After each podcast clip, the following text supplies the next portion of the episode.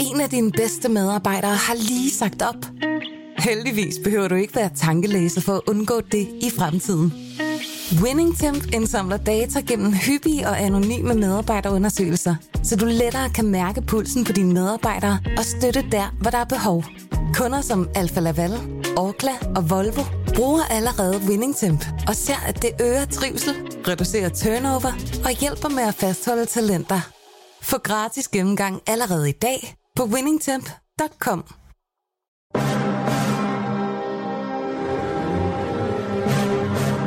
Velkommen til programmet Hitlers Æseløer, et program om bøger om den anden verdenskrig. Mit navn er Jan Cordua.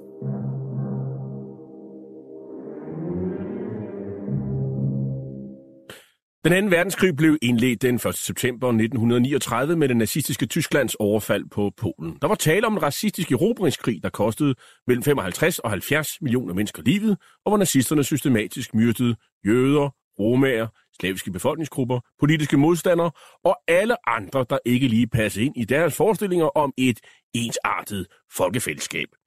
Nazisterne de blev i årene efter krigen dømt ved krigsforbryderdomstolen i Nürnberg, og flere af deres organisationer, såsom nazistpartiet NSDAP, SS og Gestapo, de blev stemplet som ulovlige forbryderorganisationer. I den her serie, som vi har valgt at kalde for Hitlers Æsløer, præsenterer vi nogle af de mange bøger, som i disse år udkommer om den anden verdenskrig.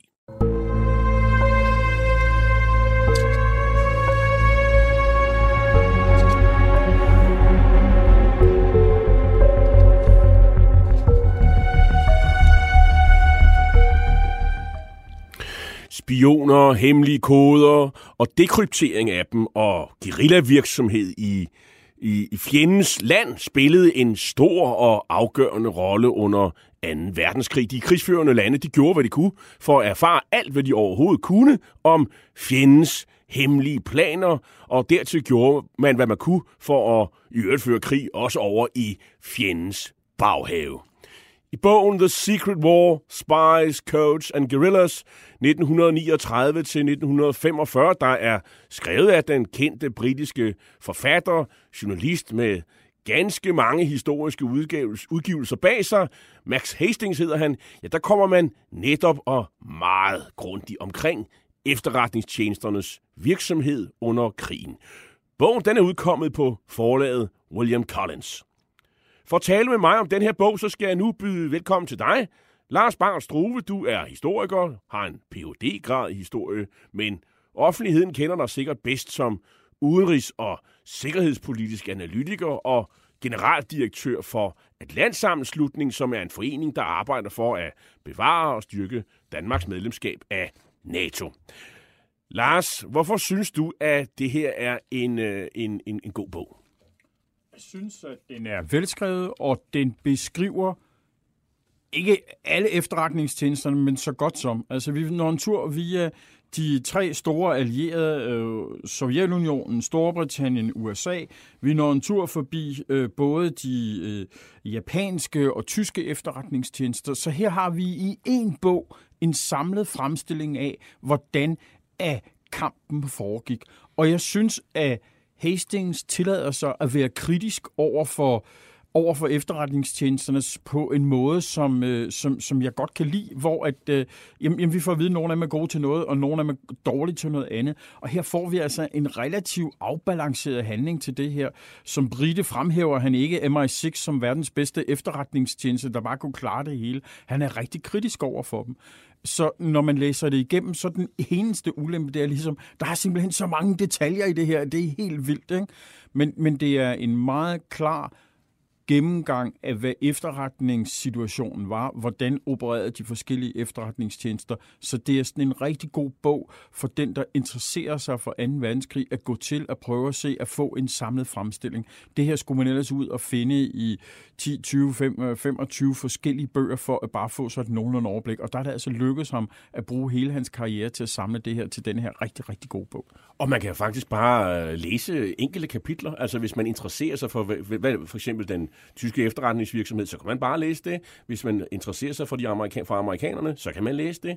Altså, øh, man kan læse kapitlerne lidt uafhængigt af hinanden i virkeligheden. Og så er det jo så øh, kronologisk selvfølgelig, så, så det er ikke fuldstændig øh, hulter til bulter. Øhm, Hastings, han, øh, han er jo en meget kendt skikkelse i sit, i sit hjemland. Øh, han er historisk skribent, og, øh, men han er også tidligere avisredaktør og har blandet sig i Brexit-debatten. Han har jo meget markante synspunkter om Boris Johnson, nuværende premierminister. Øh, så altså, han er jo en, en, en, en, en type, der fylder op i, i hans hjemland. Absolut. Altså, britterne i, i dag tror jeg nok, at de mest kender ham for, for hans øh, direkte angreb på Boris Johnson, hvor han sagde, at den her mand er simpelthen ikke egnet til at være leder af vores land. Øh, og, og det vagte jo helt vildt opsigt. Øh, og, og at læse Hastings... Øh, artikel om Boris Johnson og hvad Boris Johnson er god til, det er sådan til en rigtig god øh, indførelse i de problemer, der er omkring Brexit. Men, men, men Max Hastings, han er jo også selv en, der ligesom har, har problemer med sig. Øh, han har været anklaget for plagiat øh, i forbindelse med den bog, der hed Katastrofen 1914.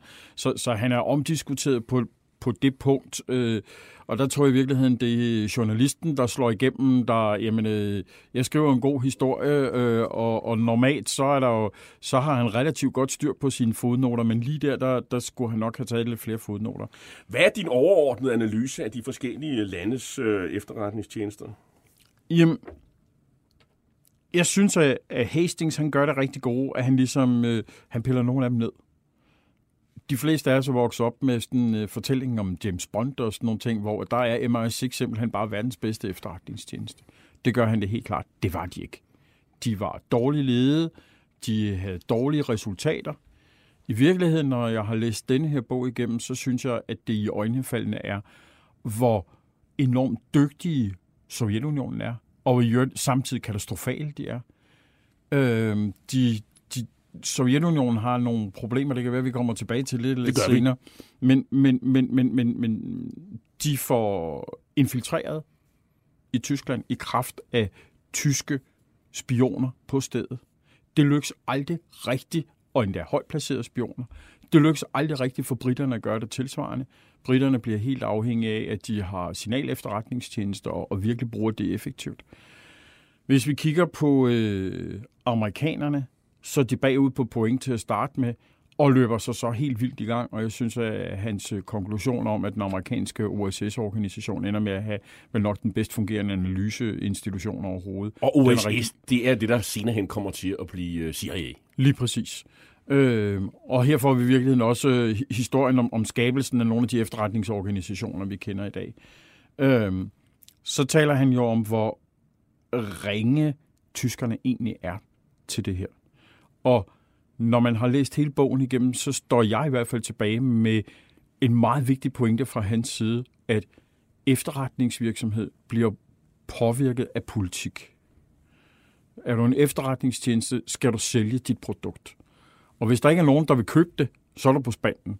Eller hvis dem, der ligesom køber dit produkt, de gerne selv vil behandle det, så har du et stort problem. Og det sker i næsten alle landene, at der er en politisk påvirkningsproces af de her ting, som gør, at nogle af de ellers gode kilder, man kan have, de bliver brugt eller misbrugt, så man ikke ender ud i at bruge det. Og så til sidst, så skal man nok sige, at nogle af dem, der står tilbage, øh, øh, som mest katastrofale overhovedet, det er de japanske efterretningstjenester, der, der, der fejler øh, helt markant og nærmest ikke virker. Øh, så, så det, det er sådan, altså, britter og amerikanere løber sig selv i gang, Sovjetunionen er virkelig i gang, og har jo i virkeligheden været i gang siden øh, den, sovjet, øh, den russiske revolution, og har derfor i virkeligheden et langstrakt og veletableret efterretningsnetværk. Øh, og tilbage så står tyskere og japanere, som, som er bagud på bunden. Så hvis vi sådan, sådan meget groft siger, sådan overordnet, så, så kan man diskutere, om det er britterne, eller det er russerne, eller Sovjetunionen, der skal dele første og anden plads, Amerikanerne ender måske med en tredjeplads og, og er, er tæt på måske at få førstepladsen til sidst. Øh, og så er det øh, tyskerne, der må, måske kommer ind som nummer 4, og japanerne kommer ind som nummer 5. Det er sådan meget, meget overordnet. Meget, meget overordnet. Og så er der også dem, vi, vi normalt aldrig rigtig taler om, men som han husker at hive ind. Polakkerne, franskmændene, i virkeligheden så belyser han også en lille smule om, hvad der sker i Schweiz, en lille smule om, hvad der sker i, i Sverige. Det er også en af styrkerne ved den her bog, synes jeg. Øhm, men altså, hvordan, altså, vi taler jo ofte om Enigma, vi taler ofte om Ultra, og det starter altså i Polen det er ikke, det er ikke de der øh, glade britter, der sidder i Bletchley Park, der klarer det hele. Og det synes jeg, at han faktisk får forklaret os fint. Men der er jo også en fin sten i Bletchley Park, øh, hvor, hvor man kan komme ind og se det museum, hvor de jo sådan sad og arbejdede med de her ting og havde bomben, som vi skal komme tilbage til. Der er der en, en fin øh, mindesten over på den pol, polske øh, pionerindsats. Ja. Men øh, det her med at indhente øh, oplysninger, det sker jo på meget forskellige vis. Øh, der er, overordnet taler man om øh, signal intelligence og, og human intelligence. Øhm, hvad, hvad, hvad er forskellen, og, og hvem er bedst til hvad? Jamen, der er faktisk flere. Der, der, der er helt op til ja, minimum fem måder. Man kan sige, OSIN, det Open Source Intelligence. Og det var altså, du læser, hvad står der i aviser? Åbne kilder. Åbne kilder.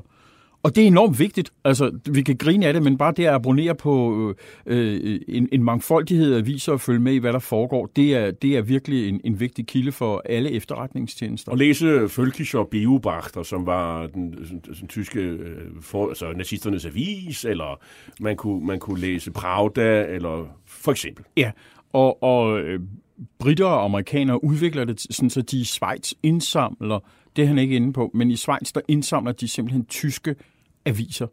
Og så bruger de det til at se, hvad står der i avisen, og de laver faktisk statistiske analyser af det, som siger, jamen, jamen, jamen, hvad, hvad taler man om, og hvad holder man så op med at tale om, og hvad kommer så ind? Og det gør, at man, man faktisk kan få så et godt billede af, hvad kan man tillade sig at tale om, hvad kan man ikke tillade sig at tale om, hvad er det, der optager folk. Så, så open source intelligence er meget, meget vigtigt den dag i dag. Og vi kommer faktisk til et eksempel lidt senere, som øh, har et lidt dansk islet, men øh, det vender vi tilbage til. Øhm, og så er der SIGINT, uh, Signal Intelligence, som jo altså er, at man at man øh, aflytter, hvad der foregår, og det har så en, en, en, en underpunkt, der hedder trafikanalyse, nemlig man ikke, at man ikke interesserer sig for, hvem, øh, hvad der bliver sagt, men hvor bliver det sagt? Hvem siger det? Bevæger de her stationer sig, sådan så, at man kan tegne et kort af, hvem kommunikerer med hvem? Og det er i virkeligheden forløberen til enormt meget af det, vi i dag kender på internetanalyse. Hvem siger hvad, hvordan og hvorledes. Det er, det er i, i, i dag en, en, en meget, meget vigtig komponent i en hvilken som helst efterretningstjeneste. Så det handler, signal intelligence handler om at selvfølgelig øh, at prøve at opfange nogle vigtige informationer, men hvis man ikke kan det, som siger, her er enormt meget trafik, er nogen ved at planlægge et eller andet øh, off- offensivt. Fordi her er mange, der snakker med hinanden lige på det her område. Måske vi skulle sørge for at være i alarmberedskab, hvis nu nogen finder på noget. Ja, og det er jo noget, som øh, britterne for eksempel bruger meget aktivt i, i, i månederne op til, til D-dag, hvor man jo altså simpelthen, eller de allierede gør det, hvor man jo simpelthen opsætter et, øh, et armékorps, der ikke eksisterer, som Patton har som chef. Der laver man simpelthen en, en, en, en signaltrafik, som gør, at man går ud fra, at tyskerne øh, tror, at der er opstillet en, en ekstra armé, og tyskerne bliver nok øh, vildledt at følge det i virkeligheden. Så har vi det, der hedder TechInt, øh, som er teknologisk øh, efterretningstjeneste. Og det var altså analyse af våben. Hvad kan de her våben? Og der kan man sige, jamen, øh, der har vi jo hele øh, våbenkapløbet omkring V1, V2-bomberne, hvor Danmark har en, en lille birolle, og din øh, fødeø også har en lille birolle, nemlig Bornholm, øh, Bornholm nemlig med, med, med V1-bombe ned på Bornholm, og analyse af, hvad er det for nogle våben, vi kan stå over for. Hvad kan de her våben? Og det er også det, for eksempel øh, Sovjetunionen øh, er gode til i Amerika, ved at og, og faktisk finde ud af, hvad kan amerikanerne teknologisk, og så sender man rapporter hjem til Sovjetunionen, hvor de så bare ikke er i stand til at, at udnytte dem, men, men, øh, men det var de faktisk ret gode til. Ja, ja, absolut. Så har vi Image Intelligence, som jo er, at man, man øh, flyver over for eksempel de områder, man har bombet, og prøver at finde ud af, hvad, hvad har vi lavet af skade? Har vi lavet nok skade? Øh, det kan også være, at man ligesom, inden man tager ud på et togt, øh, inden man tager ud og skal øh, lave en invasion et sted, så laver man billedanalyse af, hvordan ser tingene ud. Man kunne kalde det rekognoscering også. Ja, lige præcis. Og så har vi så til sidst uh, Human Intelligence, hvor man kan sige, jamen altså, det er der, hvor det er helt åbenlyst, at Sovjetunionen er bedst, efter min mening fordi at de ligesom har følt det her netværk af folk, der appellerer eller øh, anerkender den kommunistiske sag og vil kæmpe og dø for den her kommunistiske sag, og det starter allerede i 1920'erne, så de har i virkeligheden en række kilder på plads, da 2. verdenskrig dukker op. Om de så stoler på dem, det er så noget helt andet. Men de har altså folk, øh, der ideologisk er øh, på deres hold osv., det er en enorm øh, styrke øh, for dem. Og, øh, og det er jo også noget med, at øh, det er jo svært at placere sådan nogle øh, agenter. Man, hvis, altså, det skal, man skal virkelig stå tidligt op, og man skal uddanne folk og så videre for at få dem placeret, og de kan ligesom vokse med systemerne og så videre. Og, øh, og det er jo måske i virkeligheden også det sværeste. Det er noget af det allersværeste, og, og der kan man sige, at der, der er diktaturer, som... Øh, som Rusland øh, har en, den fordel, at de oftest tænker meget langstrakte øh, forløb, 5, 10, 15 år. Og det har vi jo altså set fra, fra den russiske revolution i 1917 og op til, til den dag i dag, at det er noget, som russerne gør. De, de dyrker det at have et langstrakt rekrutteringsforløb, et langstrakt øh, placeringsforløb. Der har jo været skandaler herinde for de sidste 20 år med, med russere, der er blevet placeret for mange år siden i USA, og som har levet helt stille og roligt, og som så på et tidspunkt går hen og bliver aktiveret. Det samme ser vi jo et kineser gøre. Sovende agenter. Sovende agenter. Det er som i, i den der gamle øh, hvad hedder det, øh, Hollywood-produktion med, med telefonen, hvor man ringer til en eller anden agent, og så går han ud og springer alt muligt i luften. Så videre. Ja, lige præcis. Ikke? Men øh, der er jo også det her med, at når man så har samlet alle de her ting øh, sammen, øh, man får en masse informationer, det, det, er jo, det er jo godt, men man skal jo bruge det til noget, og øh, de skal jo ligesom igennem en maskine og, og analyseres. Øh, og det er jo også en disciplin, som nogen er gode til, og andre er mindre gode til. Lige præcis. Man har det, man kalder for efterretningscirklen, som går ud på, at, øh, at der er nogen, der identificerer et behov for at vide noget om noget. Er vi udsat for en trussel om invasion? Øh, hvad, hvad laver modstanderen? Så den efterretningstjeneste bliver så ligesom pålagt at skulle løse en opgave. Og så går de i gang med at, at indhente informationer. Men det er jo ikke nok, du har indhentet informationer. Du skal også bearbejde dem. Du skal sætte den information, du har samlet et sted, den skal du sætte sammen med en information, du har et andet sted. Du skal helst have flere forskellige ting, der siger noget om det samme på samme tid. Og så ender du ud i, at du kan analysere det, og så kan du formidle det. Hvis vi for eksempel kigger på nogle af de, de nyeste efterretningsskandaler, så for eksempel optakten til øh, den anden Irak-krig, den der i dag ved vi her, 20 år efter, et af de helt store problemer var, at det var den samme kilde, som alle blev fodret af. Mm. Og det giver jo selvfølgelig et problem. Og de holdt alle sammen hemmeligt, hvem det var, de havde som kilde, så ingen vidste, at det var den samme mand, der sagde det samme. Ikke? Så der er flere steder, der kan sådan et efterretningscirkel, den kan gå galt. Den går typisk også galt, for eksempel med Churchill, der synes, at det der efterretningsvæsen, det er, han er dybt fascineret af det, ligesom os andre. Men han sidder som chefen, og det gør, at han, han har adgang til informationerne, inden de er bearbejdet, inden de er færdiganalyseret. Og det gør, at, at, at, at nogle gange så er han klar til at reagere på noget, hvor man lige skal nå at sige, rolig, vi skal lige vide, om det, vi har fået at vide her, er det rigtigt eller ej. Man skal jo også nå også at kigge på, er det her forældet eller ej? Ikke? Fordi det, kan, det er jo ikke altid, man kan sende det her ud med en radio. Det kan være, at man skal have en person til at bære det ud, og i mellemtiden, så kan man jo have nået at, øh, at ændre holdning. For eksempel bliver det et af problemerne for Stalin og Sovjetunionen op til Operation Barbarossa, invasionen af Sovjetunionen. De får allerede advarsler i 1940, men, men der når tyskerne så at ændre holdning. Så der, der, der er en masse ting i den her efterretningscirkel, som man lige skal holde øje med, og det synes jeg, det kunne, det, hvis jeg skal kritisere Max Hastings lidt, så kunne han godt ligesom have, have sagt, det her, den fejler. Ikke? Altså, det, det her, det går galt for dem. Vi kan godt, øh, vi kan godt læse det indiskutabelt. Vi kan se, at, at russerne agerer for eksempel på informationer, ikke på bearbejdet efterretningsmateriale. Vi kan se, at nazisterne går ind og, og bearbejder deres analysen, så den passer til den skabelon, til det, ligesom er nået frem til. Vi kan se, at amerikanerne er rigtig, rigtig, rigtig dygtige i krigens sidste års tid på at lave analysen, og derfor så kommer de måske virkelig længere end nogle af de andre. Så kommer vi jo til øh, det her med, med behandlingen af, af, af, af altså, information. Man skulle kunne bruge det til noget fornuftigt. Øh, skal man overhovedet reagere? Og, og, så, der, og der er også, som, som du nævner før, der er det tidsperspektiv, uh, og så er det det her med, at information bliver relevant, irrelevant. Fordi altså, tid spiller en rolle her hele tiden. Og øh, så, så det, er jo, det er jo det her med, om, om øh, hvad skal man gøre på baggrund af det, man ved? Mm. Og, og hvis vi tager et dansk eksempel, dagen op til 9. april 1940, der får den danske regering jo beskeder ind om, at der sker ting nede ved grænsen. Øh, kan de nå at reagere på det? Kan de nå at gøre det, man i dag måske vil anse for at være det rigtige? Det er det, det der den dag i dag kilder os, når vi tænker på de ting.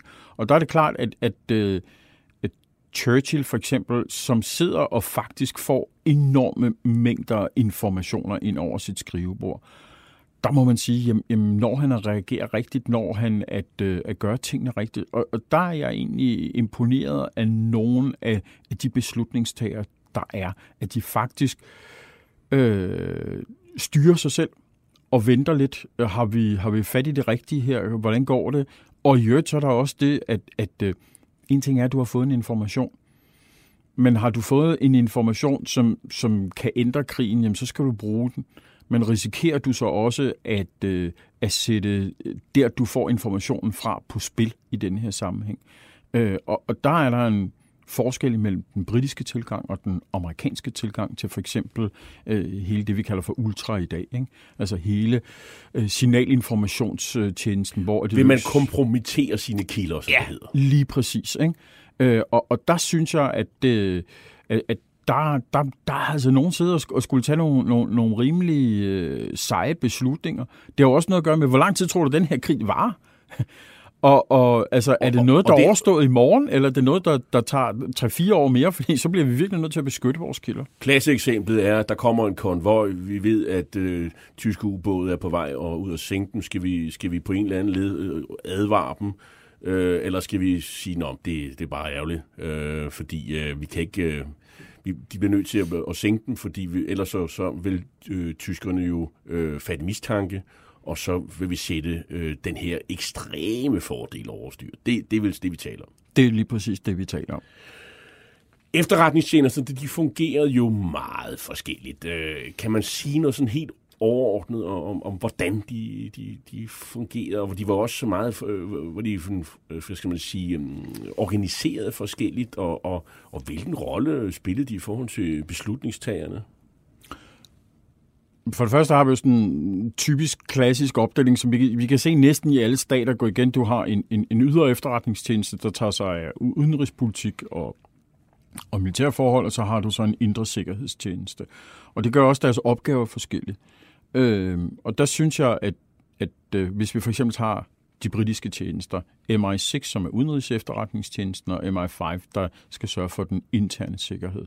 Og det er sådan svarligt til til FE og, og, og PET i Danmark. I Lige præcis. Og, og, og, og FE er udlands, og PET det er inden. Det er sådan at finde ud af, om der er nogle spioner her i landet. Virkelig. Yes, og nogle gange er der selvfølgelig nogle overlap. Men, men, øh, men der er det, hvis vi kigger på britterne, så er det i øjnefalden forskellen på de to tjenester.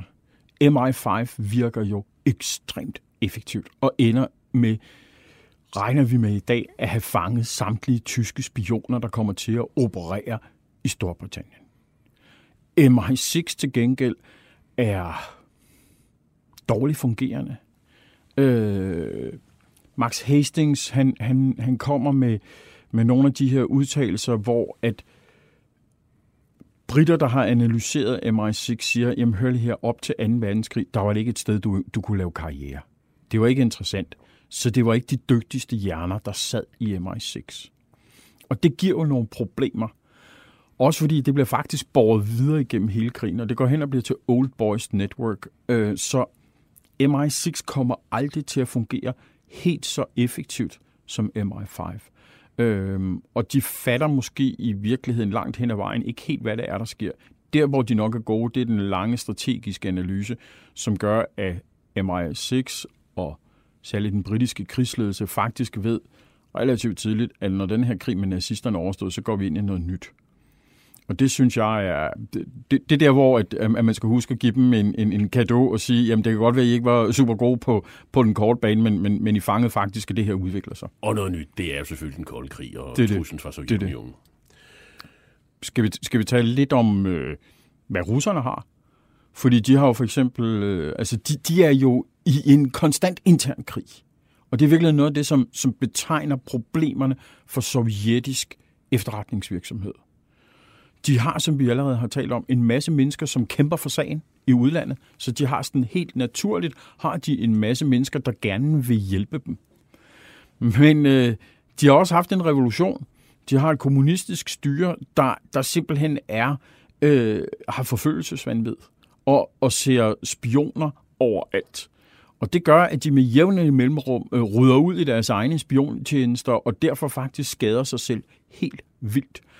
Øh, og på trods af, at man har det, det der bliver til den militære efterretningstjeneste, GRU, som, som faktisk kan, kan operere i udlandet, operere i udlandet, jamen så den ene gang efter den anden, så går det hen og bliver den partiloyale soldat, og ikke den dygtige efterretningsmand, der kommer til at sidde for bordenden og bestemme, hvad det er, man gør. Og det gør, at, at nogle gange så er det altså tilfældigt, om det går godt for, for Sovjetunionen eller ej i nogle af deres operationer. Det vil sige, det er igen politik frem for kompetence. Lige præcis, og det samme genkender vi i, i, i det gamle Nazi-Tyskland, at, at der har vi jo altså, øh, vi ved jo, hvor ekstremt effektive geheime statspolitik, altså Gestapo egentlig er, altså som intern sikkerhedstjeneste, det fungerer faktisk ret godt. Ikke? Altså hvis vi ser på, hvor få Gestapo-folk der er i Danmark, for eksempel til at optrage en modstandsbevægelse, så er de øh, uhyggeligt effektive. Og det samme sker jo altså også internt i Tyskland, hvor at de også kører rundt med pejlevogne og går efter at finde nogen øh, finde ud af, om der, der er spioner internt. Ikke? Hvorimod deres, deres udenrigs efterretningstjeneste ikke er så god. medmindre vi lige taler om, om øh, Canaris og hans folk, som, som laver nogle ting, men det kommer vi tilbage til, tror jeg. Så har vi jo øh, amerikanerne, og der har vi jo også været omkring. Altså, de, øh, de starter ud sådan også som næsten amatør, eller hvad? Eller? Ja, altså i USA har man på det her tidspunkt jo den, den holdning, som, som i virkeligheden også var den britiske holdning i rigtig mange år. Jamen altså efterretningstjeneste, det er ikke noget, man har, fordi det, det er sådan noget ulækkert noget, vi, vi, vi undersøger ikke de andre. Man har særligt i forbindelse med, med de militære værn, har man nogle, nogle øh, signalefterretningstjenester osv., men man har ikke et stort udbredt øh, efterretningsnetværk i Europa eller Asien, som man når krigen ligesom rammer en, kunne drømme om, at man havde. Max Hastings, han øh, synes jeg, han har et godt øje til, til, til, til inkompetence, hvor han jo sådan set ja. finder det over det hele, og, og manglende disciplin også, øh, øh, fordi det er jo også sådan noget, der gør, at, at spioner, de... Øh, at de, at de bliver afsløret, og, og også, hvad skal man sige, vigtige bolde bliver tabt simpelthen. Øhm, altså, man kunne have reageret, man overser ting, øh, og så er der simpelthen udulighed og amatørisme, fordi vi, vi lever i en tidsalder, hvor man måske man ikke rigtig har spionskoler og så videre. Det er lidt tilfældigt, hvordan folk bliver rekrutteret og så videre. Øhm, han er også øh, god til at gøre om med fortællingerne om, øh, om mesterspioner, fordi det her, det er jo et, og det ved vi jo alle sammen, øh, øh øh, at, at øh, James Bond har ikke levet for evigt, øh, eller for, for, undskyld, det tager vi lige om. James Bond har ikke levet forgæves, øh, så vi, det er jo en verden, der fascinerer osv., øh, og man kender alle myter om spioner osv., og nogle af dem øh, kan vi jo sådan set også genfinde øh, her. Altså der er Øh, også, altså der er mesterspioner, som jo lever næsten som James Bond øh, øh, gør i, i, i filmene, og, og så er der dem, der har en interesse i øh, at gøre deres øh, spioner til helte eller, eller myter, øh, og hvor man jo nok kan diskutere, det gør Max Hastings i hvert fald, om deres hvad skal man sige, øh, efterretningsvirksomhed har haft en betydning for, for krigens gang eller udfald, øh, måske er de overvurderet. Og det er jo specielt folk som Richard Sorge øh, og Reinhard Gehlen øh, fra Fremde Hære Ost, øh, og, og til dels også Rute Kapelle. Øh. Du mener, at det, der foregik øh, dengang under 2. verdenskrig, det trækker sådan tråde øh, til i dag, og, og, og mange af de ting, der foregår i dag, de er jo ikke, de er jo ikke nye. Øh, de, blev, de blev opfundet dengang. Kan du, kan du sådan komme med nogle, med nogle eksempler? Jamen, altså... Øh særligt hvis vi kigger på, hvad Sovjetunionen gør, så er det rigtig interessant. Altså som langtidsindsættelse af spioner, altså human intelligence, hvor folk bliver placeret og er i et land i mange år, inden de ligesom rigtig kommer i gang. Det er en del af det. Hvis vi kigger videre på, på, på Rusland i dag, så bruger de enormt meget maskerovka, som er et, et russisk øh, militærkoncept, som blev udviklet i 1920'erne, som i virkeligheden trækker tråd tilbage til 1700-tallet, altså hvor man dækker over operationer, hvor man laver afledningsoperationer.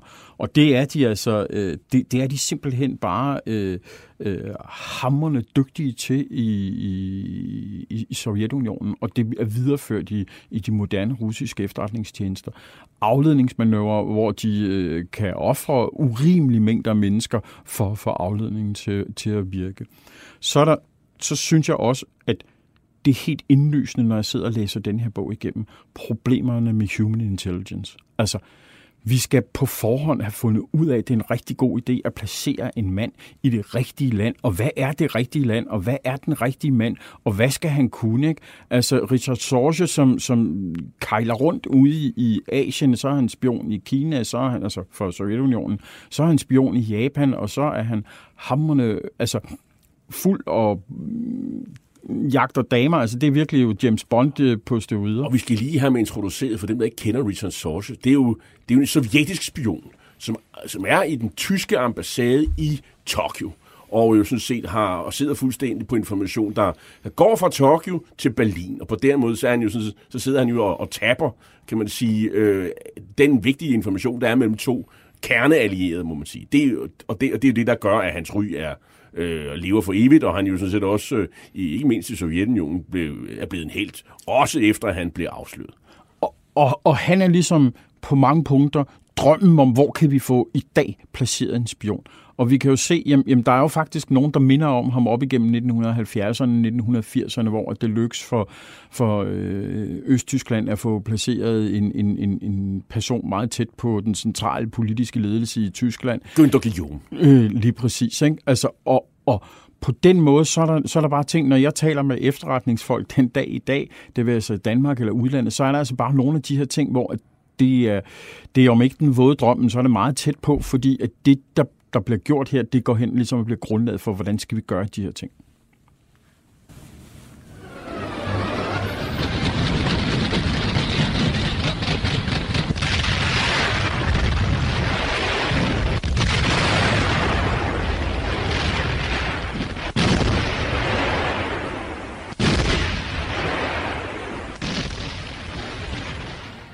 Ja, vi hører lidt krigslarm fra den øh, fra en tysk urevy, der ligesom fortæller historien om, at, øh, at Sovjetunionen er blevet invaderet den 22. juni 1941. Og øh, der er i hvert fald to afgørende begivenheder under 2. verdenskrig, øh, som ligesom måler efterretningstjenesternes øh, effektivitet. Og den første, det er jo, det er jo forudsigelsen af Hitlers angreb på, på Sovjetunionen, øh, benævnte dato. Og, øh, og hvem får øh, egentlig førstepladsen i at forudsige det, Lars Bangstrøm? Jamen, det gør øh, det sovjetiske efterretningstjeneste, NKVD. De øh, kommer med deres første varsler, sådan som det, det, det fremgår her i juli 1940. Altså faktisk et år før. Og det er måske i virkeligheden et af de store problemer, fordi de kommer med en advarsel, som kommer i så god tid, at, øh, at den går hen og bliver til utroværdig. Blandt andet fordi, at tyskerne når at, at ændre holdning undervejs. Øh, Stalin ender jo også med at blive advaret af Churchill, og ham stoler han jo ikke på, fordi hvad, hvad, hvad er Churchills interesse i at råde øh, Sovjetunionen ind i denne her krig, som, som Sovjetunionen ellers har holdt sig fint ud af, bortset fra en besættelse af del af Polen? Det er, det er simpelthen Stalins øh, reaktion altid mistro. Lige præcis. Og, og det går hen og bliver til, til hans store problem igennem hele krigen. Indtil han på et tidspunkt jo faktisk erkender dele af det, og så lægger dele af det her efterretningshaløjse fra sig og overlader det til andre. Ikke? Men, men han får den ene advarsel efter den anden, og det er faktisk kommunistiske øh, sympatisører, der kommer med de første advarsler. Og det er også nogle af de der human intelligence øh, øh, agenter, som befinder sig i Berlin, som, som jo fortæller øh, øh, skal man sige, Moskva, centret, som det hedder, øh, at øh, der er altså noget på vej, og I skal være klar. De kommer her om en 8-9 dage.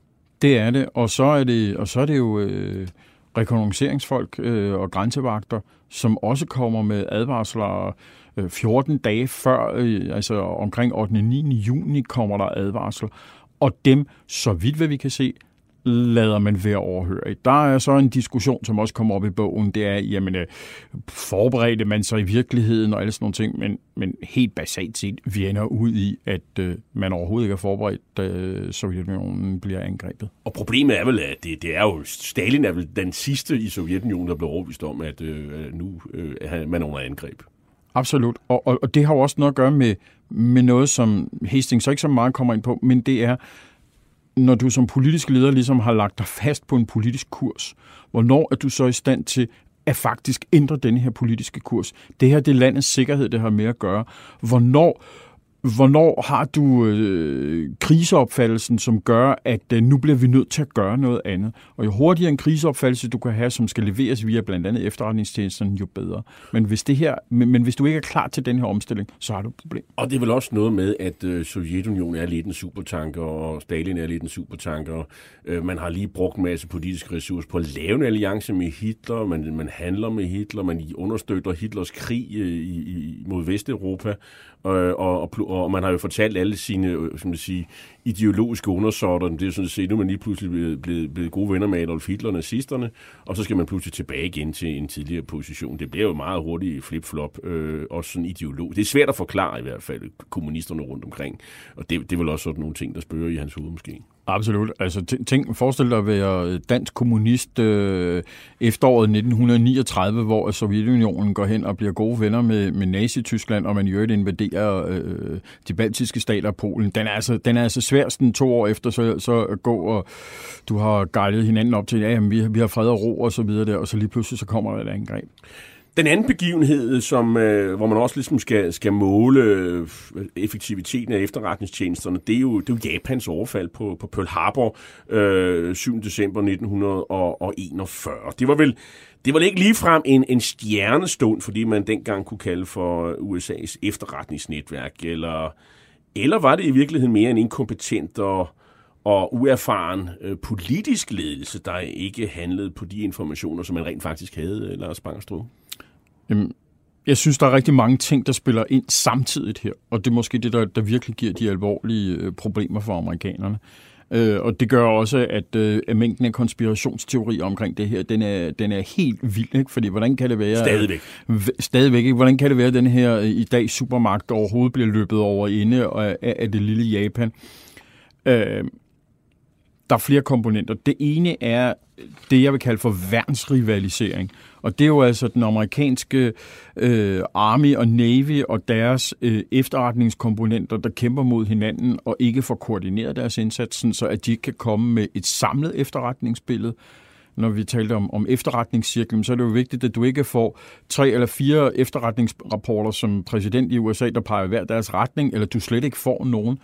Øhm, så er det jo sådan så, at, at japanerne også for en gang skyld faktisk får nogle efterretninger, som de kan bruge til noget, nemlig at britterne siger, at de kan ikke klare et angreb, hvis japanerne angriber. Og det får man at vide af noget så, så vildt som en, en tysk raider. Altså sådan et, øh, et fragtskib med kanoner ombord, som ser ud som om det er et helt almindeligt øh, øh, fragtskib, som sejler rundt, og det hedder Atlantis, og det angriber så et, et britisk skib, hvor at man har klassificeret materiale ombord, der indeholder en... Øh, beregning og en forklaring af, hvordan at øh, den øh, britiske commander-in-chief Far East øh, skulle, skulle, skulle agere, og hvad han kunne agere. Et, et efterretningskub er de helt store. Det er for helt... den tyske efterretningstjeneste. Yes, og som japanerne så bruger aktivt. Ikke? Så, så det er sådan set, øh, det, det er sådan set det er, det, det er sådan det, der sker udenom. I dagene op til, så har vi jo, øh, så har vi jo det af US Navy's øh, øh, OP20G, som er deres øh, lyttestation og, og, og afkodningsenhed, jamen altså, der har vi siddet Joseph Rochford, som, øh, som er kryptoanalyse på Hawaii i, i det, der hedder COM14, eller The Dungeons, som man også omtaler det som, fordi de er nede i en drøbstenshule nærmest. Ikke? Øhm, de erkendte op mod angrebet, der var et eller andet på vej. De ved det de erkender allerede øh, den 29.11., at der, der er et eller andet på vej og prøver at sende nogle advarsler. Og så er det jo faktisk sådan så, at på, på selve Pearl Harbor Day, der går det altså også galt i den amerikanske militære ledelse. Fordi man får faktisk en advarsel. Og der er det sådan så, at man dekrypterer et budskab til Japans ambassade om at angreb. Altså, man får et meget langt budskab, som man får dekrypteret, og man får så sendt en besked til øh, Marshall, der er chef for hæren, der er et angreb på vej. Han vælger ikke at ringe Hawaii op, hvor Pearl Harbor ligger og sige, det er nu, der er noget på vej. Han kunne faktisk to til tre timer før angrebet blev iværksat have sat Pearl Harbor i højeste beredskab. Det gør man ikke Blandt andet fordi, at man selv, øh, Marshall selv mener, at øh, han har ikke en sikker nok forbindelse og alle sådan nogle ting. Der sker simpelthen bare en masse mudder i Washington, hvor man altså få timer inden angrebet har fået besked på, der er noget stort på vej. Vi ved, at japanerne trækker stikket, og den japanske ambassadør skal op og tale med den amerikanske præsident, og man ved, hvad der står i det brev, han har fået. Helt basalt set er det interessant set, at øh, Marshall ikke blev fyret på det her. Altså, de fleste andre lande, der ville man have taget, at hvis du er, hvis du er den øverste befalende for, for de militære styrker, og du på et budskab om, at vi er ved at blive angrebet, ikke gør det rigtige, så er det ud af vagten, mester. Men han ender jo med så at gå hen og blive en af de store amerikanske helte, på trods af, at han laver det her øh, øh, kiks med, at han ikke forholder sig rigtigt til de informationer, han får. German military has adopted a seemingly invincible code-making machine. The Enigma turns a message into unintelligible gibberish, letter by letter. When the message is sent in Morse code, all an enemy would see is a meaningless string of letters. But when the German operator at the receiving end types the coded letters back into his Enigma machine, the real message appears. In this way, vital war plans remain totally secret. The High Command never wavers from its belief in the security of Enigma. They are so confident that they deploy the Enigma throughout the German war machine. They never imagined what was about to happen at Bletchley Park.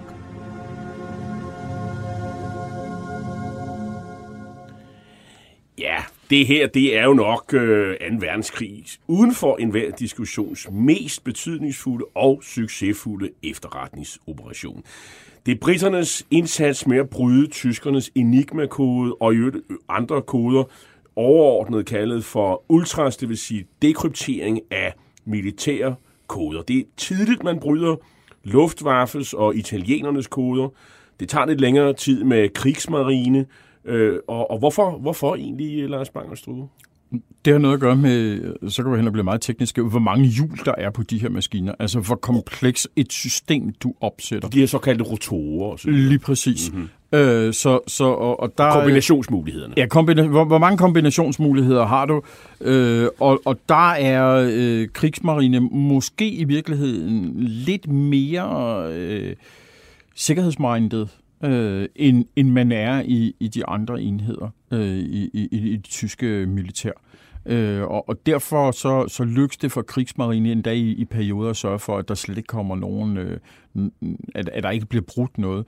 Men mest i øjenfaldene, for, for, når, vi, når vi taler om Ultra og Enigma, så er det, at tyskerne aldrig nogensinde tror, at de er blevet brudt kodemæssigt. De er tæt på nogle gange, og, og der er mistanke i øh, ikke mindst øh, i, i krigsmarines øh, ledelse, men, øh, men, men, men man, man sætter sin lid til, at det nok ikke er rigtigt, og det gør britterne selvfølgelig også deres for, at øh, de vedbliver med at være den, den tro. Hvordan, ja. hvordan sådan rent teknisk bryder man øh, koden egentlig? Jamen, øh, hvis vi går lidt bag i tid, hvis jeg må det, så, så er det her jo, og jeg tror i virkeligheden også, at det her, det, det er måske øh, tysk øh, selvovervurdering. Det er en tysk maskine, det her. Det er et tysk teknologisk øh, tigerspring, som bliver, sker i første omgang, så er maskinen udviklet i 1919, og, og til at kode på baggrund af de erfaringer, man har under Første Verdenskrig. Og øh, så tager man det i brug stille og roligt i løbet af 1900, slutningen af 1920'erne. Og allerede her, der er polakker og franskmænd, de er, de er på det her. De har opdaget, at denne her maskine sælges til det private erhvervsliv, og at den også er ved at blive etableret Enigma-maskinen i en militær øh, type. Og det gør polakkerne allerede øh, i, i 1929, der begynder de at, at bryde øh, koder øh, i øh, tyske koder. Øh, og det er deres matematikere, der hedder Rejewski, der bryder koderne her. Og det er fordi, at man opdager, at der er, nogle, der er noget system i det her kodeværk. Det, der, det, der er det helt øh, vigtige overhovedet i Enigma, det var, der burde ikke være system. Men der opstår nogle systemer, og det er nogle menneskelige fejl. Og det kan være, at man hver morgen sender den samme melding. Altså en værmelding for eksempel, den starter altid med datoren og et klokkeslæt for eksempel. Eller også så er det, at der er nogen, der sender nogle ting to gange, for eksempel. Det er et af de mest berømte eksempler, det er, at der bliver det i forbindelse med Lorentz-koden, øh, Lorentz-maskinen, som, som er en, en lidt anden maskine end, end, end Enigmaen, øh, hvor at, øh, at man simpelthen kommer til at sende det samme budskab øh, to gange, og, og nogle gange så lykkes det også øh, for, for tyskerne at kveje sig ved at sende først på en type maskine, og så på en anden type maskine. Det gør, at man kan regne sig frem til nogle af tingene. Man kan simpelthen matematisk gå til værks med det. Britterne hyrer man finder et ord på, øh, hvis, for eksempel vetter for her Sage, som du siger, ja. og, og, så, og så, så går man tilbage i virkeligheden. Man regner tilbage. Og, lige, lige præcis. Øh, og og hvis du, hvis du samtidig kan identificere, hvor denne her maskine sender fra, altså det vi talte om trafikanalysen, hvis du kunne kombinere, at du ved, at den sender herfra. Hvis du ved, at den sender fra Paris, så indgår ordet Paris nok mm. på et eller andet tidspunkt. Eller hvis du ved, at det er den og den enhed, der sender, så er der en stor sandsynlighed for, at enten enhedens chefsnavn indgår, eller at øh, der, hvor enheden er, eller hvad enheden i sig selv hedder. Så det er kvalificeret gætteri? Det er enormt kvalificeret gætteri, og det tager jo sindssyge mængder af tid. Men det gør altså, at først polakker, senere hen polakker og franskmænd, og så til sidst britter, allerede 39 begynder at kunne knække nogle af de her koder. Vi har så nogle helt vilde stunt, som jo så er blevet til en afsindig dårlig amerikansk film. Men altså, det lykkes jo for, for både polakkerne at få nogle enigma-materiel til, til først Frankrig, senere hen til Storbritannien.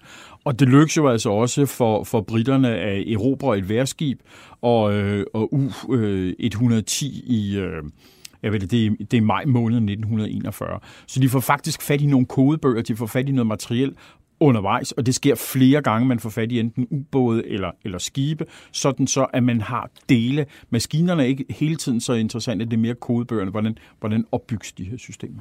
Og så konstruerer man øh, noget, der minder om det, nemlig den, der hedder bomben, og det er så matematikere som øh, Welchman og, og Alan, Alan Turing, og de, øh, de etablerer sig i det, man kalder for Bletchley Park, som er sådan et, øh, et område vest for, for London, øh, hvor der er sådan et jernbadeknudepunkt, hvor folk kommer til og fra. Og det er jo civile, der sidder, og kloge øh, hjerner, der sidder og arbejder med de her ting, og, øh, og, og, og det er vel det, der sker i den der film, der Imitation Game, jeg tror, den hedder, den øh, film, der er lavet om, om det.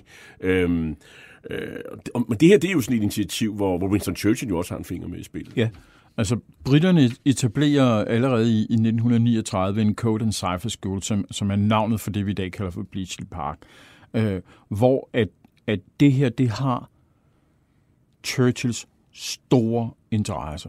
Han har en erkendelse af, at det her er vigtigt. Øh, og vi gør ofte Churchill til en held, øh, og, og ikke altid måske øh, på, på, på rette vis, men lige præcis her mener jeg, at han har set helt rigtigt i, at det her det skal prioriteres. Ikke? Øh, og det er jo sådan, så han, øh, for det første så har han den her udtalelse, som, som Bleachley Park bruger enormt meget i deres, i deres egen fortælling om sig selv, ikke? hvor han siger, mine gæs, som lagde de gyldne æg og aldrig kavlede. Ikke? Og det er sådan hans beskrivelse af, at de kunne faktisk også holde kæft efterfølgende med, hvad det var, de havde lavet, hvilket gjorde, at man kunne bruge det her efter 2. verdenskrig også. Og han holder hånden over forskerne.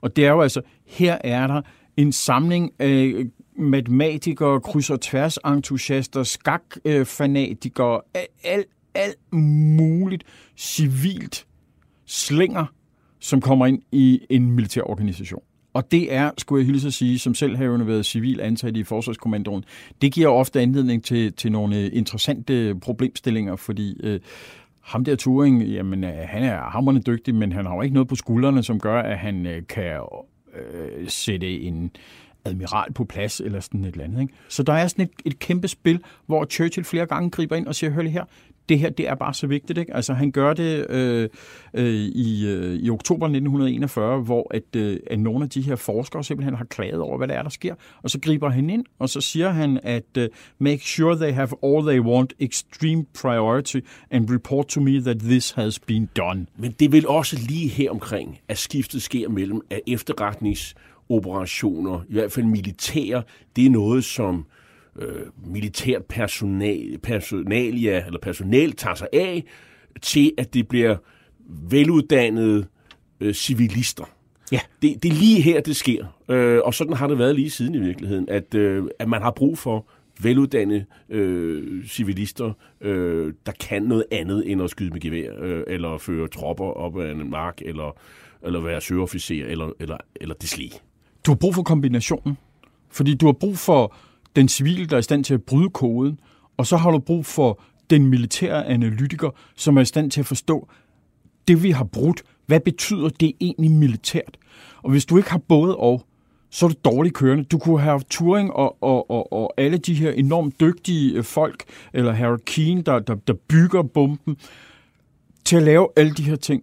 Men hvis de ikke var endt ud i et, et frugtbart samarbejde, så havde man ikke haft en velfungerende efterretnings... Øh, organisation, som kan føde ind til politikerne, at det her det faktisk øh, er det, der er ved at ske. Prøv at fremhæve nogle sådan åbenlyse sejre for, for, for Bletchley Park. Ja, øh, jamen, der er hele efteråret 1941 frem til februar 1942, der lykkes det for Bletchley Park at bryde de tyske marinekoder, så de ved, hvad der, foregår i Atlanterhavet. Det er vel nok noget af det vigtigste overhovedet, fordi det gør, at Storbritannien bliver ved med at flyde.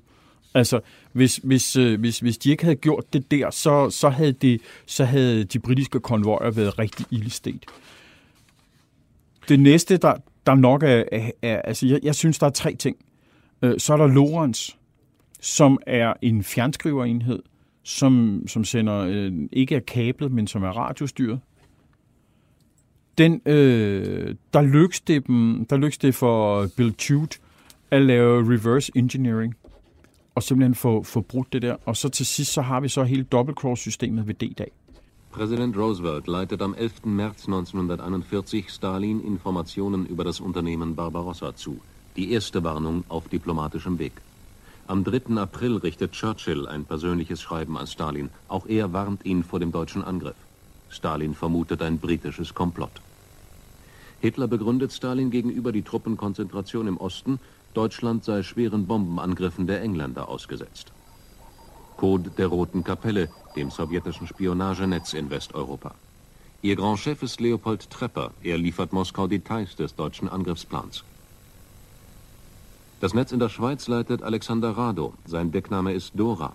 Auch er übermittelt Moskau den bevorstehenden Angriff. Sein Hauptlieferant von Informationen ist Rudolf Rössler, Deckname Luzi. Er wird später der Meisterspion des Zweiten Weltkriegs genannt. Er ist deutscher Emigrant, geboren in Kaufbeuren und lebt in der Schweiz. Seine Informationen verschafft er sich jeweils innerhalb kürzester Zeit aus hohen Wehrmachtskreisen. Man weiß es in Washington, in London, in Paris. In Man kendte til tyskernes overfaldsplaner på Sovjetunionen. Kun i Moskva, så ville man ikke øh, øh, rigtig vide det, selvom jo både britterne og, som vi nævnte før, også Sovjets egne spioner i, i Tyskland havde advaret Moskva og, og advaret det meget tidligt, øh, som vi jo hører her i klippet her. Rode Kapelle øh, var en af dem, der havde øh, givet dem øh, angrebsplanerne, og øh, Rode Kapelle er jo en af de her savnomspundne øh, hvad skal man sige, human intelligence organisationer, øh, som øh, opererede internt i Tyskland. Lars Bangstrup, hvem var Rode Kapelle? det var i hvert fald ikke en stor, velfungerende organisation. Det kan det godt øh, se ud til i en, en masse fremstillinger, og, og der er det måske der, hvor Max Hastings er, er, er virkelig klar og kommer med, med, med noget, som de fleste lige skal lytte efter. Det lykkes ikke for Sovjetunionen at lave en kæmpe infiltration af Nazi-Tyskland. Men det lykkes dem på baggrund af kommunistiske netværk og enkeltpersoner at opbygge noget, som tyskerne ender med selv at betegne som Rote Kapelle. Så Rote Kapelle er altså den tyske betegnelse for sovjetisk kommunistisk aktivitet i Nazi-Tyskland og omegn. Så det vil sige, Rote Kapelle, det er ikke noget, de selv har kaldet sig. Det er simpelthen øh, Gestabos øh, skal man sige, øh, beskrivelse af, af, den, af, den, af det her netværk. Lige præcis. Og, og, og øh, øh, det er et netværk, der er ledet både af, af GRU og NKVD. Ikke? Altså, så det er ikke en af efterretningstjenesterne, det er flere forskellige ting, men dem, der ligesom prøver at optrævle det i den anden ende, de siger, at det her kalder vi for Rote Kapelle. Nogle af de fremtrædende folk i det, det er øh, Leopold Trepper, der er en polsk kommunist, øh, og han bliver fanget allerede i 1942. Men hvis vi skal sige Rote Kapelle, vi ved, at det er de opererer i mindre grupper. Klassisk kommentarnopbygning med, at du, altså som, som, som er nogle af de, de måder, hvorpå Rus, øh, Sovjetunionen opererer på, det er små grupper af 3-4 personer, som opererer, sådan, så de kun kender en af de andre, sådan, så at man har så små lukkede netværk som overhovedet muligt. De opererer ved hjælp af radioer. Og det er et af deres problemer, fordi en radio har for det første en vis sendevidde, øh, sendelængde, mm, så i perioder så kan man faktisk slet ikke få sendt materiale ind til, til Sovjetunionen. Men indtil kan man sige, overfaldet på Sovjetunionen, der kunne de jo sådan set øh, operere i, fordi der er jo noget, en, en sovjetisk ambassade i Berlin øh, på under den Linden, øh, eksisterer jo stadigvæk, og så, så på den led kunne man jo få information ud. Yes. Øh, og det gør man, og så på et tidspunkt så indtræder der sådan nærmest øh, informationstørke, hvor at nogle af de her folk, de prøver at få sendt informationer til Sovjetunionen.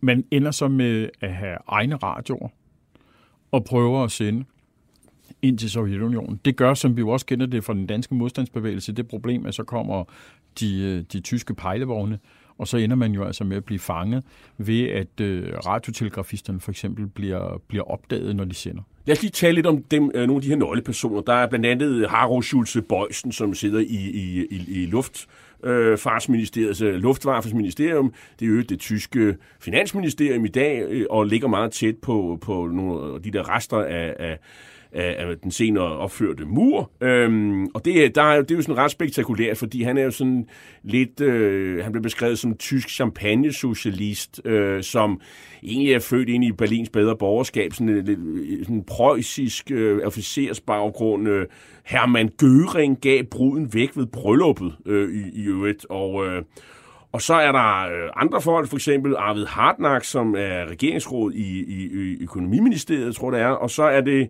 og så er der en, der hedder Lehmann, øh, som også er tidligt. Og, og det er sådan, uafhængigt af, af hinanden, så er det sådan, de finder ud af, de kan egentlig ikke rigtig lide nazisterne.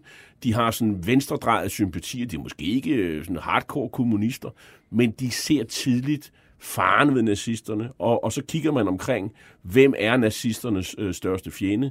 Det er Sovjetunionen. Okay, så det er der, man går hen med sine ting. Ja, altså øh, Lehmann, øh, der havde kodenavnet Breitenbach, altså han er allerede i gang. Fra 1929 giver han informationer til øh, NKVD, altså en af de russiske efterretningstjenester. Og, og altså, det er rigtig lang tid, nogle af de her opererer i. Det er ikke fra, det er ikke fra 2. verdenskrigs udbrud. Det er i årene op til, at de gør det.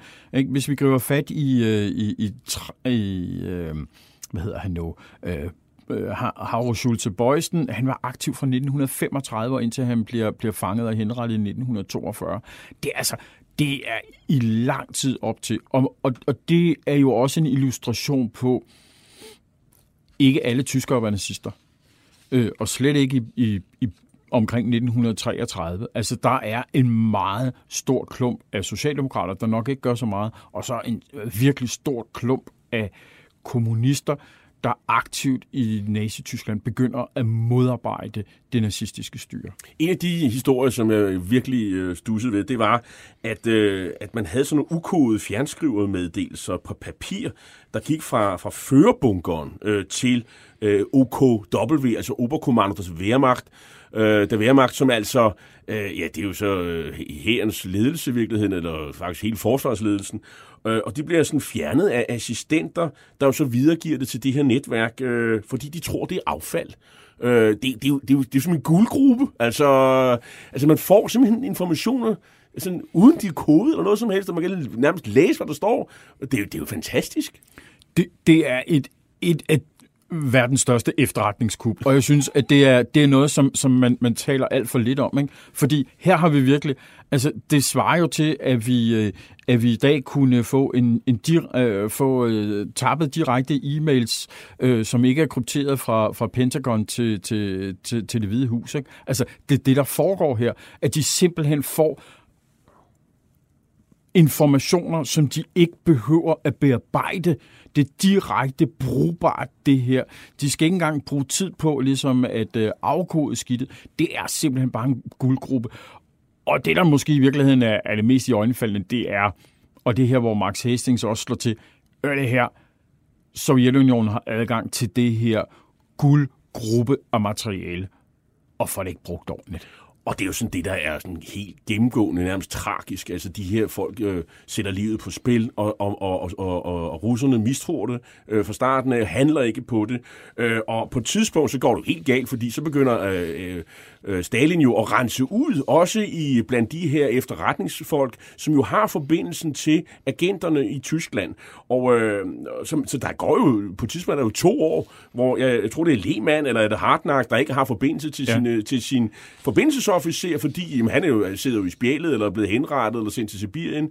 Øh, og det er jo faktisk først, da, da da Sovjetunionen er blevet angrebet af Tyskland, man, hænger, man, man henter folk ud af fangekælerne, øh, og, og, og, og, og der, hvor de står, så skal de blive henrettet, og så er de jo blevet øh, slået til lirakassemand undervejs, sådan nogle frygtelige eksempler. Øh, og, og det, det, det, det lidt spøjs eksempel, det er, det er jo den her, jeg ved ikke, om det er en anekdote, den bliver i hvert fald brugt i bogen, nemlig at, øh, at at det, det er sådan en bemærkning efter krigen til, øh, til, øh, til, til, øh, til øh, så skal man sige, forbindelsen til Sovjet.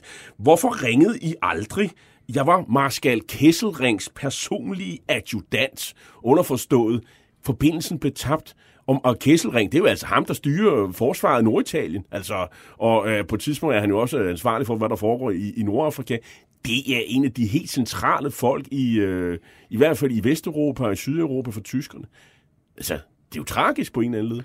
Det, det dybt tragisk. Øh, og så er der jo så også den der sidehistorie, som, som når, du, når du taler om, om Kesselring, han er jo i, i perioder fuldstændig uinteressant for russerne, fordi det er ikke deres front. Og, og der er jo i virkeligheden også et af de store problemer, som, som Hastings virkelig, virkelig får, får belyst. Britter og amerikanere føder informationer ind til russerne og får intet den anden vej. Altså på et eller andet tidspunkt, der var jeg, hvis jeg havde været chef, så tror jeg nok også, at jeg havde stoppet med at give informationer videre. Ikke? Men, men, men det er jo i øjnefaldene et, at Sovjetunionen ikke får brugt de her helt vilde, drømmeagtige øh, informationer, øh, som kunne blive til gode efterretninger, øh, og de giver intet videre. Man trækker ikke lige frem på samme hammel, i, i, når det gælder efterretninger. Og, øh, men lad os lige få afsluttet øh, de her folk, øh, Rute Kapelle, fordi det, det går dem jo ilde til sidst. Øh, de bliver opdaget, og øh, 50 af dem de bliver jo henrettet enten ved, ved hængning eller den foretrukne øh, metode. Det er sådan noget hal, halshugning i øh, det berlinske fængsel, der hedder Plötzen See. Det, det, øh, det er sådan, man gør. Ophængning på kødkrog, ikke? Altså, det er, det er ekstremt brutalt den og, måde, hvorpå man nedkæmper de her øh, netværk. Og det er jo også selve pointen. Ja.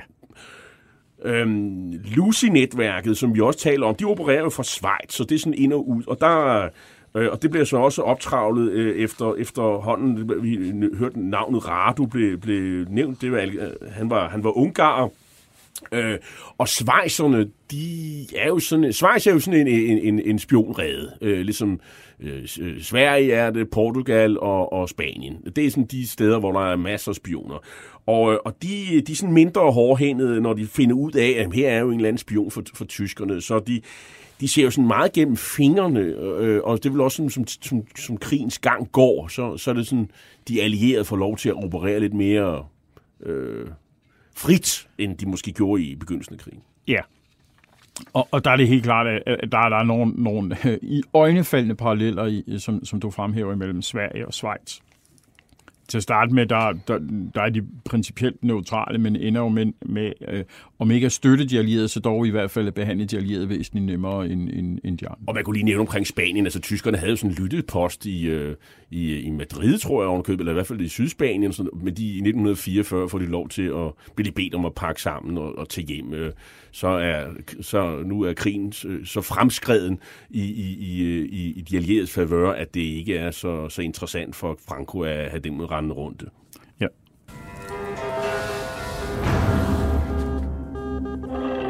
Einsam und asketisch muss ein Geheimagent leben. Keine Zuneigungen, keine Bindungen, keine Sentimentalitäten. sagte einer, der es wissen musste. Richard Sorge, Stalins Meisterspion in Tokio. Sorge selber hielt sich nicht im geringsten an derlei Regeln. Der Exzentriker liebte die Frauen und den Alkohol und war bekannt für seine Eskapaden. Womöglich die raffinierteste aller Tarnungen. Er gilt als einer der ganz Großen seines Fachs. En agent bør leve alene og asketisk, mente den sovjetiske mesterspion i Tokyo, øh, Richard Sorg. Men øh, gik så ellers selv til den med både kvinder og alkohol, som det lyder her i det her tyske portræt af ham. Hvad var Sors øh, fortjenester? Ja, han blev jo forteret af Sovjetunionen, øh, og, øh, og vel egentlig med god grund, eller hvad? Altså, Hastings mener jo, at han er, er ret øh, overvurderet. Ja, øh, der, der kan jeg godt blive lidt uenig med, med, med Hastings, men, øh, men alligevel også følger ham. Altså, hvis vi skal skære ned til det, Source fungerer som spion i Kina og for 33 i Tokyo. Og det gør, at russerne får ufattelige mængder information. Altså hans, hans øh, radiotelegrafist ender jo nærmest med at gå op i limninger og ender med ikke at sende alle budskaber videre, fordi Sort sender så meget. Ikke? Altså det, er, det er en journalist på speed her, der har adgang til at, at bare sende alt, hvad han vil. Men den vigtigste ting, Sort gør, det er, at han giver kommunisterne besked om, at japanerne ikke vil angribe Sovjetunionen. Og så starter skænderierne blandt historikere. Har det så betydning for, at Sovjetunionen kan fjerne troppestyrker fra, øh, fra Asien og putte dem over og, og derved forstærke sig selv i, i, imod den, den, den, den, den tyske kampmaskine? Og der, der stiller Hastings helt generelt sådan et spørgsmål med, hvor meget får man i Sovjetunionen egentlig ud af de budskaber, vi, de får ind fra Richard Source. Og, og der, der synes jeg, der, der, der, kan, der, der, øh, der, der er dommeren stadigvæk i gang med ligesom at finde ud af, hvad, hvad, hvad er op og ned i det her.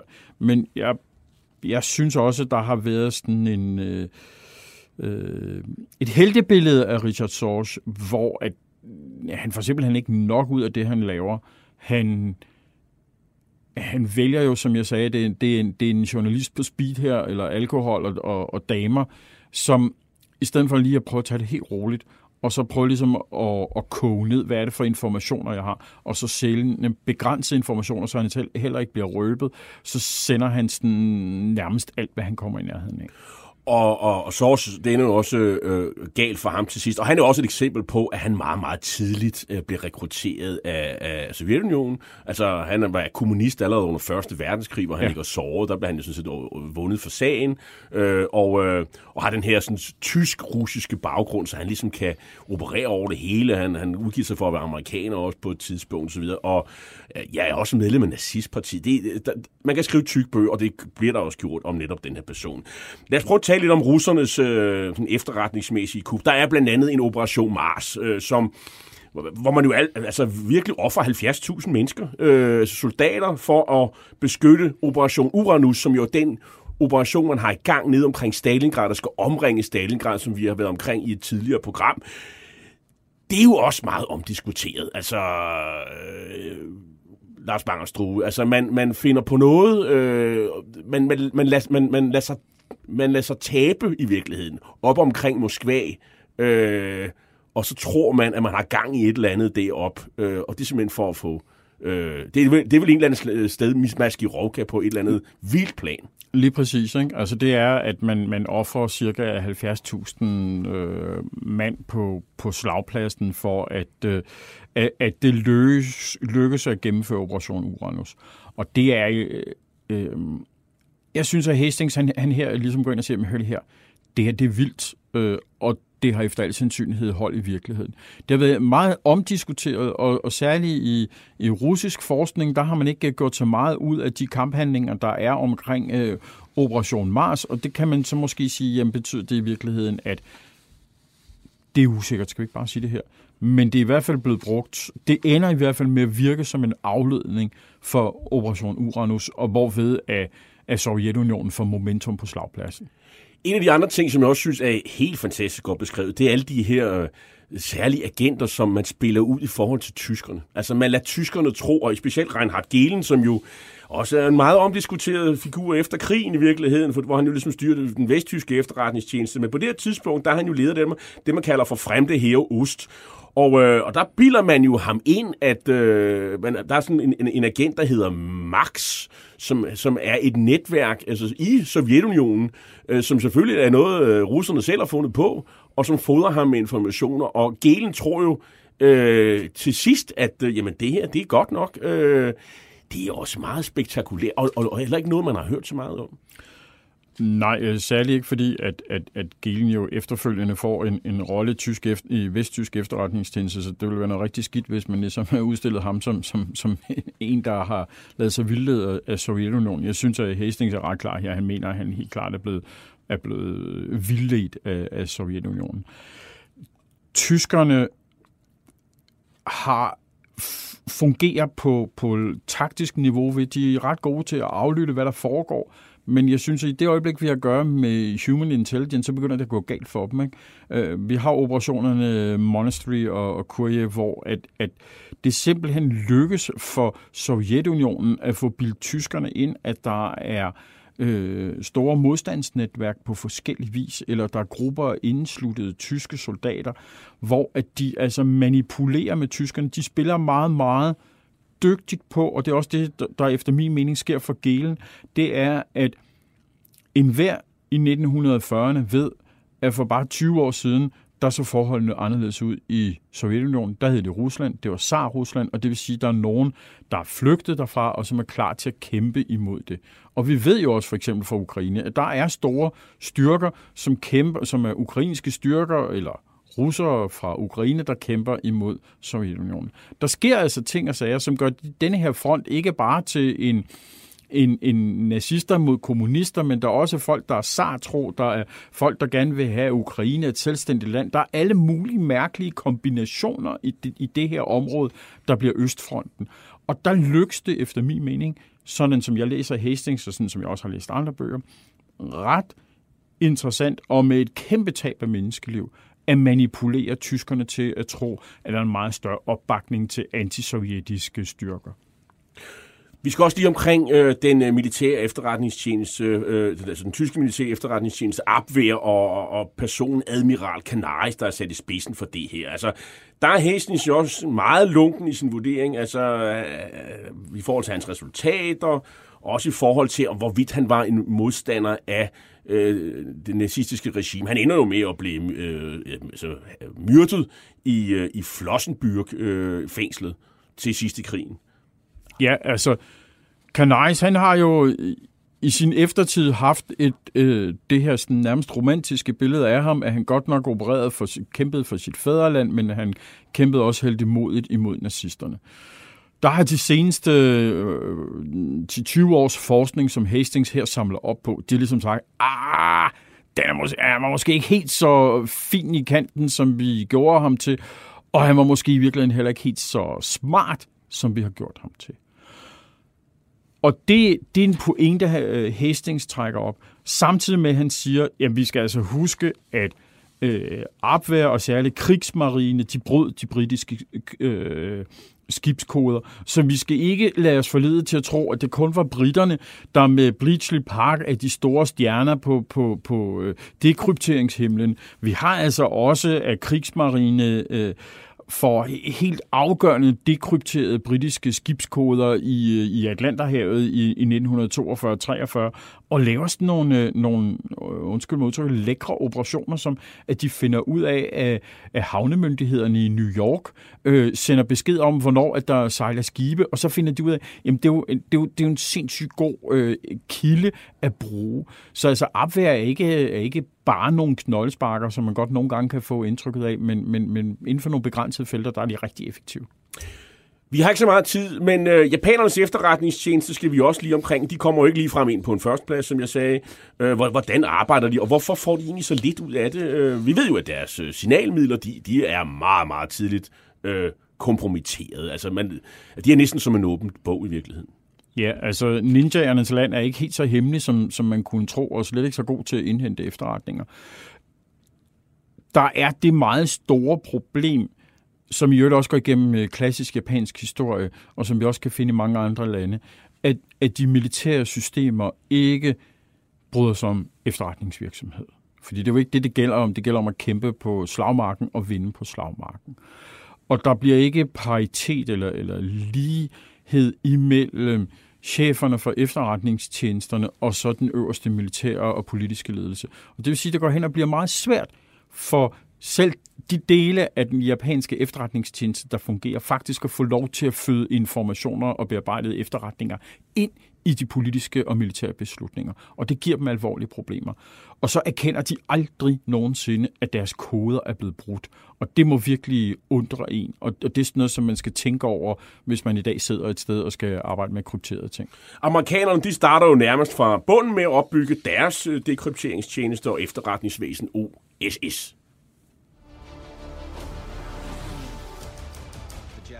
Planning something bigger. So what's the target? We believe it's Midway.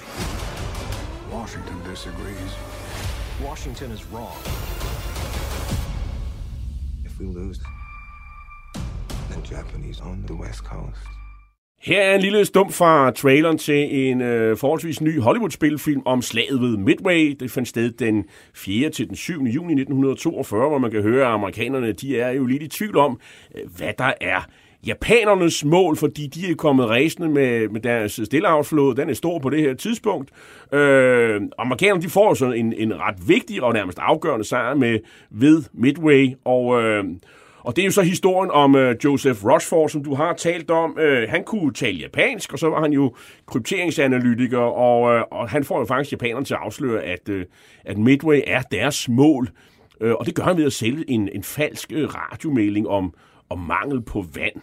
Øh, og man havde siden, siden 1940 jo kunne dekryptere japanernes kode, Purple kaldte man den, øh, og det får jo så betydning for Admiral Nimitz øh, foregående øh, angreb på den japanske flåde, altså før de når at angribe den amerikanske base, altså det er sådan en preemptive strike, kunne man kalde det. Og det ender jo med, at Japan øh, mister fire hangarskibe og en tung krydser, og hvor amerikanerne de må så øh, se, at de mister et, øh, et hangarskib og en destroyer. Og det er jo så ham her, Donovan, der får æren øh, for at opbygge OSS, som vi nævnte, en, en forløber for CIA, og det er jo navnlig analyseafdelingen, som Hastings mener er meget stærk. Hvorfor? Det er fordi, at øh, Donovan og hans folk, de ser stort på øh, titler og, og rang og så videre, og hiver simpelthen de dygtigste mennesker, de overhovedet kan få fat i, dem hiver de ind i den her analyseafdeling. Og det gør altså, at amerikanerne, de, de, de, de, de trawler universiteter og alle mulige andre steder igennem for at finde de dygtigste mennesker, der skal sidde og køre de her analyser. Og det har to ting med sig. For det første, du får fat i nogle enormt intelligente mennesker. Og for det andet, så en del af det at være underviser på universitet er også at lære folk, hvordan de skal lave analyse. Så de her, de er faktisk, de er faktisk ret godt klædt på til at gå ind og løfte den opgave, de skal løfte. Og det vil sige, at de, de kan bare rådgive på en helt anden måde, end, end, øh, end så mange andre. De rekrutterer anderledes, og, og, det, og de er bedre til at analysere. Øh, I ser også åbne, øh, åbne kilder. Og, og her er der et eksempel. Øh, det er den danske økonom Svend Larsen. Øh, vi skal lige have Dannebrogsflaget ind i den her historie også. Og han analyserer sig frem til, at det er mangel på arbejdskraft, og ikke mangel på råstoffer, der knækker den tyske krigsmaskine. Og øh, hvordan ved han det? Jo, jo, han kigger i dødsannoncer i tyske dagblade for officerer, og så regner han ud, hvor store tab man i øvrigt har. Altså sådan øh, ekstrapolerer i virkeligheden. Øh, øh, og det er jo altså tab, man ikke kan genskabe. Øh, det er jo ret vigtigt at, at, at, at, at holde sig for. Øh, og så er der jo øh, Alan Dulles i, i Zürich. Øhm, øh, det er jo den amerik- det er amerikanernes mand der, og han, øh, og han får jo så også øh, kontakt til til tyske nationale oppositionelle, og, øh, og der er en herre, der hedder Fritz Kolbe, der, der kommer med, med, med, med dokumenter. Det er jo sådan ret øh, øh, øh enestående, og det er det, de finder ud af, at det er, at det er Hitler, der tager alle beslutningerne. Ja, og det sker i, øh, i, i juni 43, og det er i virkeligheden øh, meget, meget vigtig erkendelse hos de allierede af, at det ikke det militære øverste ledelse, der foretager beslutningerne her, det er den øverste politiske ledelse, som foretager de her beslutninger. Der hvor at at man så måske kan stille spørgsmålstegnet, det er, hvordan får man så det brugt efterfølgende? Fordi en ting er at nå frem til denne her erkendelse, men får man det faktisk brugt hårdt nok? Og der synes jeg, der, der er det lidt svært at, at, at bedømme, om man faktisk får det brugt øh, hårdt nok efterfølgende. Det er mit indtryk, at det gør man, men, men alligevel, lad os, lad, os lige, øh, lad os lige stoppe op og så sige, det er meget, meget interessant, at amerikanerne her gør noget, som britterne ikke kan. De får faktisk human intelligence på plads. De får i kraft af, at de er placeret i Schweiz, nogle informationer, som det aldrig rigtig lykkes for britterne at, at få fat i. Hastings, han synes, at OSS de er meget venstreorienterede, deres syn på tingene. De er antikoloniale, og de, og, og, og de skændes jo med, med britterne, og, og så vil de ikke dele oplysninger med hinanden, og, og så synes han, de er meget naive i forhold til, til russerne. Øh, både britterne og amerikanerne, de deler jo faktisk oplysninger med russerne, og, som så ikke øh, giver noget tilbage, som vi var inde på. Og så er britterne jo kompromitteret tidligt, fordi man har fået placeret Kim Philby, øh, som jo først bliver afsløret i, i 1961. Øh, allerede på det her tidspunkt sidder øh, russerne, Sovjetunionen, og ved alt, hvad der foregår i, eller hvad meget der foregår øh, hos britterne. Ja, altså det man kan, i dag kalder for Cambridge 5, og nogen spørger, om der i virkeligheden skulle kaldes for meget mere end Cambridge 5. Altså britiske øh, universitets eller britter, der har mødt hinanden på universiteterne, der er dygtige og som øh, synes, at, at den kommunistiske sag er at det evigt saliggørende, de ender under krigen med at sidde relativt højt forskellige steder og viderebringer øh, nogle af de mest øh, hemmelige signaler overhovedet til, øh, til, til Sovjetunionen. Øh, og det er helt klart, der er Max Hastings, han, han, er, han er rimelig træt af de her Cambridge Five. Men hvad han ligesom også får pointeret, det er, at amerikanerne skal altså ikke føle sig for gode, fordi der er altså tilsvarende meget, meget massive læks fra USA, hvor vi ikke har at gøre med Cambridge Five, men, men hundredvis af amerikanske intellektuelle, der abonnerer på den kommunistiske sag, og særlig i forbindelse med hele øh, atomvåbens øh, forskningsprogrammerne, øh, så øh, lægger de oplysninger og bliver ved med at gøre det også efter krigen.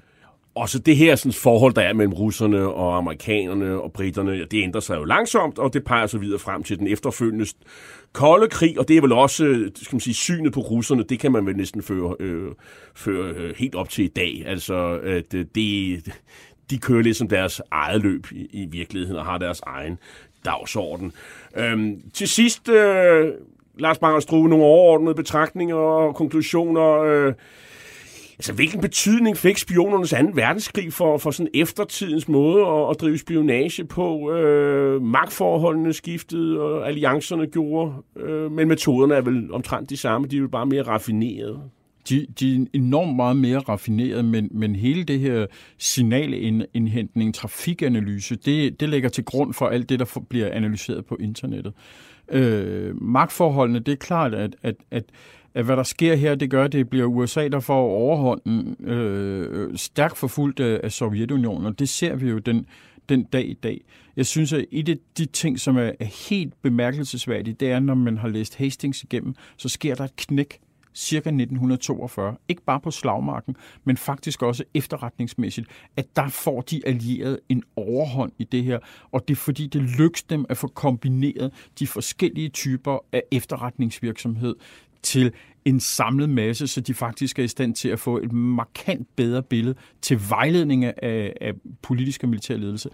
De har fået apparatet på plads, eller hvad ja. skal man sige, maskinen på sporet? Eller ja, ja, lige præcis. Men, men man vinder jo ikke en krig med en efterretningstjeneste. Man kan forudse en krig, man kan måske gøre nogle ting, der gør, at man er forberedt på en krig, men altså, det er jo ikke Enigma og, og Bleachley Park eller NKVD eller OSS, der vinder 2. verdenskrig. Det er jo altså Geværskytte 2, øh, der rykker frem sammen med en kampvogn. Ikke? Altså det, det, det skal man aldrig glemme i den der dybe fascination, man kan have af, af spioner og koder. Tak skal du have, Lars Banger historiker og generalsekretær for Atlantsamslutning. Vi har i dag talt om, talt om bogen The Secret Wars, Spies, Codes and Guerrillas 1939-1945, der er skrevet af den britiske forfatter og journalist Max Hastings. Bogen er udkommet på forlaget William Collins. Hitlers æsler er slut for i dag. I teknikken sad Rasmus Søgaard, og jeg hedder Jarl Cordua, og er vært og tilrettelægger af programmet. Du kan genhøre dette program via Berlingske og alle de andre programmer i serien som podcast via appen podimo.com. Tak for i dag.